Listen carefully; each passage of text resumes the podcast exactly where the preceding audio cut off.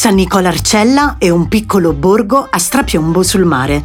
Si trova nella riviera dei Cedri e fa parte della provincia di Cosenza. La sua baia è bagnata da acque limpidissime dalle sfumature azzurro-turchesi che la rendono meta turistica molto ambita. È famosa per le sue scogliere e per le incantevoli grotte. Tra queste vi menziono la grotta Arcomagno, conosciuta anche come la grotta Saracena, perché un tempo questo era il passaggio utilizzato dai saraceni per raggiungere la costa. Quando giungerete qui avrete l'impressione di trovarvi davanti a un monumento architettonico scolpito in acqua. La spiaggia dinanzi alla grotta, spiaggia di Arcomagno, è una delle più belle della Calabria, un vero paradiso dal fascino selvaggio.